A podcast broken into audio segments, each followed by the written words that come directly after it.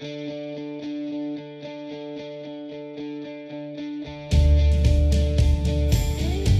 if you allow me, I'm going to ask a very personal question. And the question is this Are you a calm person or a restless person?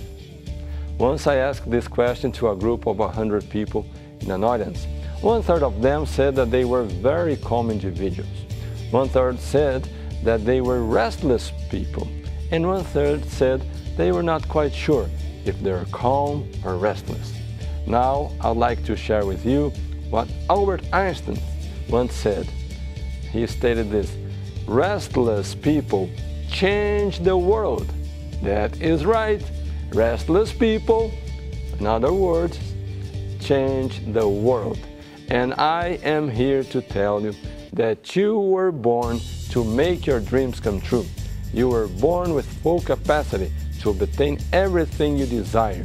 This is a divine gift because it's an innate characteristic, a trait of human nature to imagine, visualize, to plan, to build. You were born to achieve great works. I have a conviction that God loves all of His sons and His daughters, and He wants, in fact, He is anxious to help us to succeed.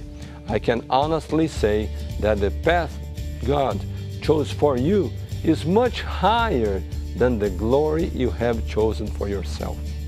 Nature, in its infinite perfection, has very wisely decided not to reveal to you some of your great abilities, but hidden within you there are keys to some of your gifts, with the condition that you risk making mistakes and failing.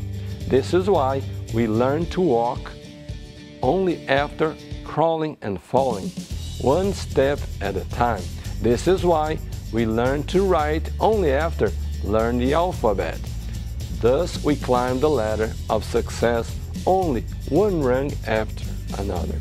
You will be surprised at your gifts that are renewed at each stage you reach along the path to even greater dreams and success. You cannot even imagine now how far and how capable of climbing you are.